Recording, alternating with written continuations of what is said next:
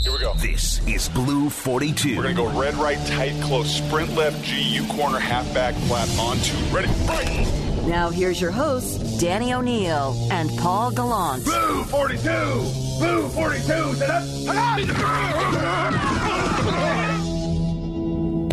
Good morning, Brock. How are you now? Good morning, Polly. Doing great. Doing wonderful on this Tuesday, the day before the day before. Maybe the day before the day before the day before. The Seahawks make a move, but doing great. Doing great. You boys? Doing well, and I'm very excited about something that takes place tomorrow. So it is the mm. day before this, Brock, and maybe I won't get the answers that I so desire, that I Well, so not if you speak this way. I don't Yeah. even know what this is. Well, what is Yeah, that? what is going on? Is that some fake British royalty nonsense? What are you doing right there? What is that? Speaking like a eloquent young lad. What's the most important answer that you would like to get out of Pete Carroll and John Schneider at tomorrow's press conference? Who you taking in 56? How about that? That's disappointing. Uh, Brock, No, that I- I- hangs I'm- over I- I- every I- one of these. Yes. Every one of these, I just it's like you come in like, hey, who are you taking? It's the one thing everybody want to know. It's the one thing you know that they won't answer and they shouldn't answer because it makes all of this seem like such a weird, weird What? use Yes. of energy. What is what? What was the guy's name? John Sawatsky. Was that his name? Yes. Sawatsky from ESPN. And Salk and Kyle still give me crap every time I mention his name. Like anybody else in the world knows who John Sawatsky is. But uh, Paul, do you know who John Sawatsky is? I do not. Okay, Interview he was. coach. Yes, he was hired by ESPN, and he actually had an office right by the entrance, and he was a huge Seahawk fan. So even when I went back there early in my broadcast career, he would uh, I'd go in his office. He'd spent a bunch of years up in I believe Vancouver, British Columbia. Became a Seahawk fan. Just a just a wonderful guy to talk to, hilarious. And he actually was hired by Bonneville to come out and, and help many of us on the news and sports side how to craft questions, how to ask questions, the do's and the don'ts in an interview process. And, and you know, Tom Rinaldi and many of those folks actually point to him and say he was an amazing asset, a remarkable consultant that helped them grow and develop in their interviewing skills. So Sawatsky would say, tomorrow for Pete and John, you do the opposite of what I just said because that puts them in just nothing but a confrontational spot. But instead, you say something like, Hey, Pete, how would you characterize the last three months with your starting quarterback? Hmm. So you just open the door and allow him to take that whichever way you want to go. Hey, John, what would you say you have learned in your relationship with Russell Wilson's team? Those would probably be the two besides the draft because I don't, or, you know, even in this draft, I know how much you guys love to group your players and group talent together. Are there a lot of, of groupings by positions in this in this draft? Is there a, a strength in this draft with certain personnel? And then obviously just how unique this this scouting period has been, unlike you know anything that those guys have ever had. Because even last year they had the combine and the breadth of data. So how do you go about gathering your data? I think there's a bunch of fascinating stuff that'll come and out of tomorrow, and I'm really glad, frankly, for the first time we get to hear from those two. Do you think, Brock, that Russell's relationship with the franchise has changed over the past three months, or do you think, do you feel like sort of some of the laundry that's been stinking behind the scenes has been flown on that clothesline out in front where everybody saw it? Don't think it's changed with Pete. Don't think it's changed with Pete at all. I think those two guys are pretty close. They're like minded in many different ways. They want to put their stuff out there, they want to sort through hard things.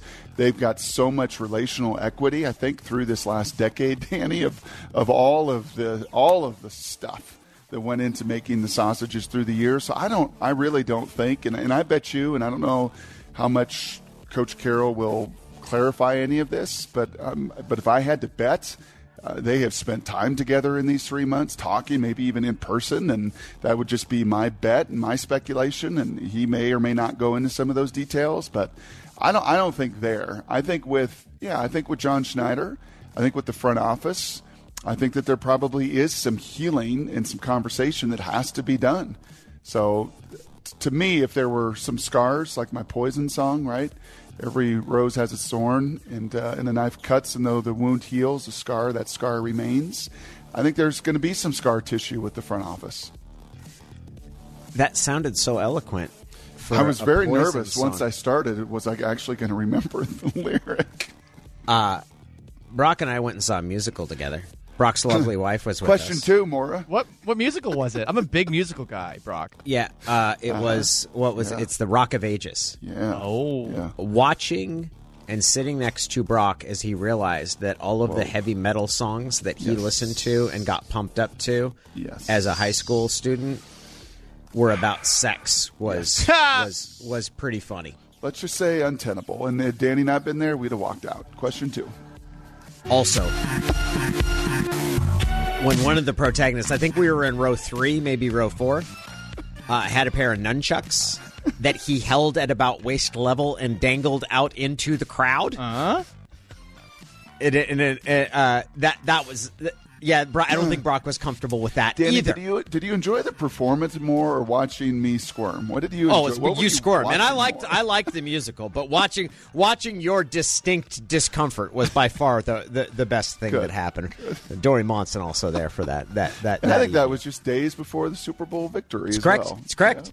You you'd sit through that musical again for another Super Bowl win, wouldn't you? Yes, yeah, probably. Became it. You'd take one for the team. Yes. Question two.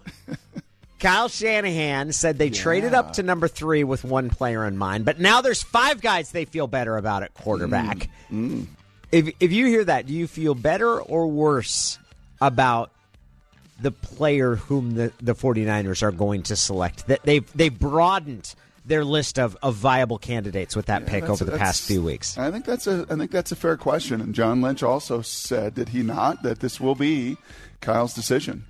That ultimately the GM and the relationship that they have there and, and the trust that John has that Kyle's got to get the, the, the chef that he wants with all the rest of the ingredients. And gosh, Danny, th- this draft's going to be fascinating once you get to that point. If indeed Zach Wilson goes too, the Jets have been pretty coy, pretty quiet. Everybody just assumes that it's going to be Zach Wilson at two. What if it's Justin Fields at two? And if in you know everybody that I talk to, what's fascinating about this, every one of my old quarterback buddies, from Jim Miller to Ryan Leaf, chatted with EJ Manuel, Herbie, you know who they all have number two is their quarterback Justin Fields, just as I do, just as I do. Most former quarterbacks, other than Chris Sims, I think have Justin Fields is the guy that we would feel most comfortable going at number two. So. I, I, I hope Kyle gets the guy that, that he genuinely wanted when they made that. Actually, I don't. Uh, you know, if you're a Seahawk fan, like, you know, but that's where the it's just the fascination of this draft. And I'll be on with Dave and, and Bob covering it live. It's it, it could take some crazy, crazy twists there at number two and number three. Are the Jets going to squeeze a pick out of the 49ers? And I ask that because the Jets right now, they could Yeah, they they could get the 49ers to trade that pick of, "Hey, you don't know who we're going to take." correct. Or you don't you don't know who we're going to take as the second one. Do you want to it was I believe it was the Trent Richardson pick where the where the the, the Cleveland Browns did something like that, where they basically just moved back one spot in the order by by holding that other team's foot to the fire of like, do you really want to risk that we're not going to take or trade this pick to to someone else? I'd love to see the 49ers get Squirm. yeah, I'd love to see them wiggle like that. Squirm like me in that musical on Broadway. Yes. Pour. Yeah, I think it was pour some sugar on me. I think that was the moment cherry with, pie, with Brock. I think it's Uh, no, I think it was cherry pie. You're right. Not about an old-fashioned cherry pie, that's true. It was cherry pie. That is that is what it was. Pour some Oh. sugar on that. Next. Question three. All right, so we just talked about the San Francisco 49ers, the only other NFC West team with a first round pick in 2021. That's the Arizona Cardinals. They're picking in the middle of the draft at number 16. What do you think Arizona's going to do with that pick, and how close are they to the rest of the pack in the NFC West? Because even with San Francisco looking for a new quarterback, I think the Niners, the Rams, and Seahawks are ahead of Arizona in the pecking order. They've closed the gap, and, and who is it that they can't beat? They can't they can't beat the Rams, right? The Rams just have their number, but they can beat the 49ers, right? And I think I have that right. And, and it's it's one it's one of those two in the division. Kyler Murray has flashed at times being a Pro Bowl player uh, in this league and and toe to toe with anybody. And then there's inconsistency, and he makes catastrophic mistakes and kind of disappears as well. So it's been a an up and down journey for the number one pick. I think most places have mocked an offensive lineman to them. I would say that that is the one area at the line of scrimmage in this division that you, if you're going to win this division, as we know Russell has clamored about, that you've got to be good up there. And this is a draft loaded with some offensive tackles, pretty thin uh, in the interior of that line. But I would be pretty surprised if they don't get somebody, right? They add A.J. Green, you added J.J. Watt, you took care of a couple of those positions of some need, and now I think you continue to protect your, your quarterback over the long term. And at that point in the draft, with as many quarterbacks that are going to go high, you may have an opportunity to get a real stud at that position. You watched Tristan Wirfs last year uh, in, the, in, Tampa Bay waited, and he fell to them. I think he was the third tackle taken, but he's an absolute rock star and helped protect Tom on his way to a Super Bowl. So that's probably, to me, in this division where you got to block the monsters on the edge, probably the direction they go. Is Cliff Kingsbury the Cardinals head coach this time next year, Brock? I'm asking you to look into your crystal ball. I think he's toast.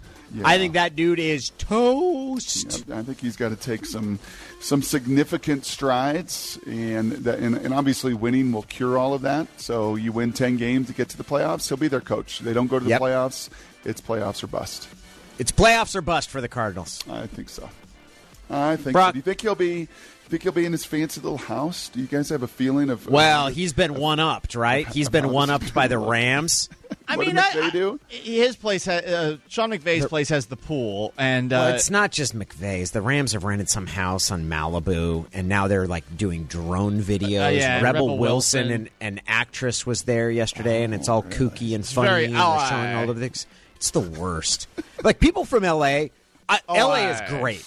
I love Southern California, but the people that that flaunt that lifestyle like that are the reason why LA is made to be a joke. Yes. Like it's gross. Nobody likes that person. Nobody likes that person. Nobody likes them. Brock, you almost you consider going to, to yeah. can you imagine how your life would have been different if you had gone to college right? in LA? Crazy. I love Terry Donahue. He was not that. He he was to me a bunch of class and really and oh, I love Terry. Oh, I've always thought of him as the epitome of SoCal, nah. like wearing flip flops to work. No, he had his little cup with ice in it, and uh, you know he always had a nice little bronze tan and everything yeah. else. But no, he was he was just as relatable in Puyallup as he was in, in Beverly Hills, and and I still you know I saw him for a bunch of years. I don't think he's doing it anymore. I think he may have phased out of it, but uh, for a lot of years I saw him on the road. He was doing radio, and gosh, yep. he was just a first class guy. That was a hard hard phone call, the hardest of my life at that point at 18 years of age, tell somebody no who spent a lot of time and, and resources and effort to, to recruit me there. And if, uh, yeah, I, I really thoroughly enjoyed him. Some of the rest of it, as you said, was a little artificial and not for me. You know who else almost got recruited there? Matt Hasselbeck. Really? Matt Hasselbeck was really wanted to go to UCLA, and then he told Tom Coughlin, who was the Boston College coach at, at that point, and Tom Coughlin proceeded to systematically break down Matt Hasselbeck and deconstruct every reason why he was going there, and Hasselbeck ended up going to Boston College. Wow. Dang. like, I don't know how that happened. Good story. Good story. Yeah. I like that.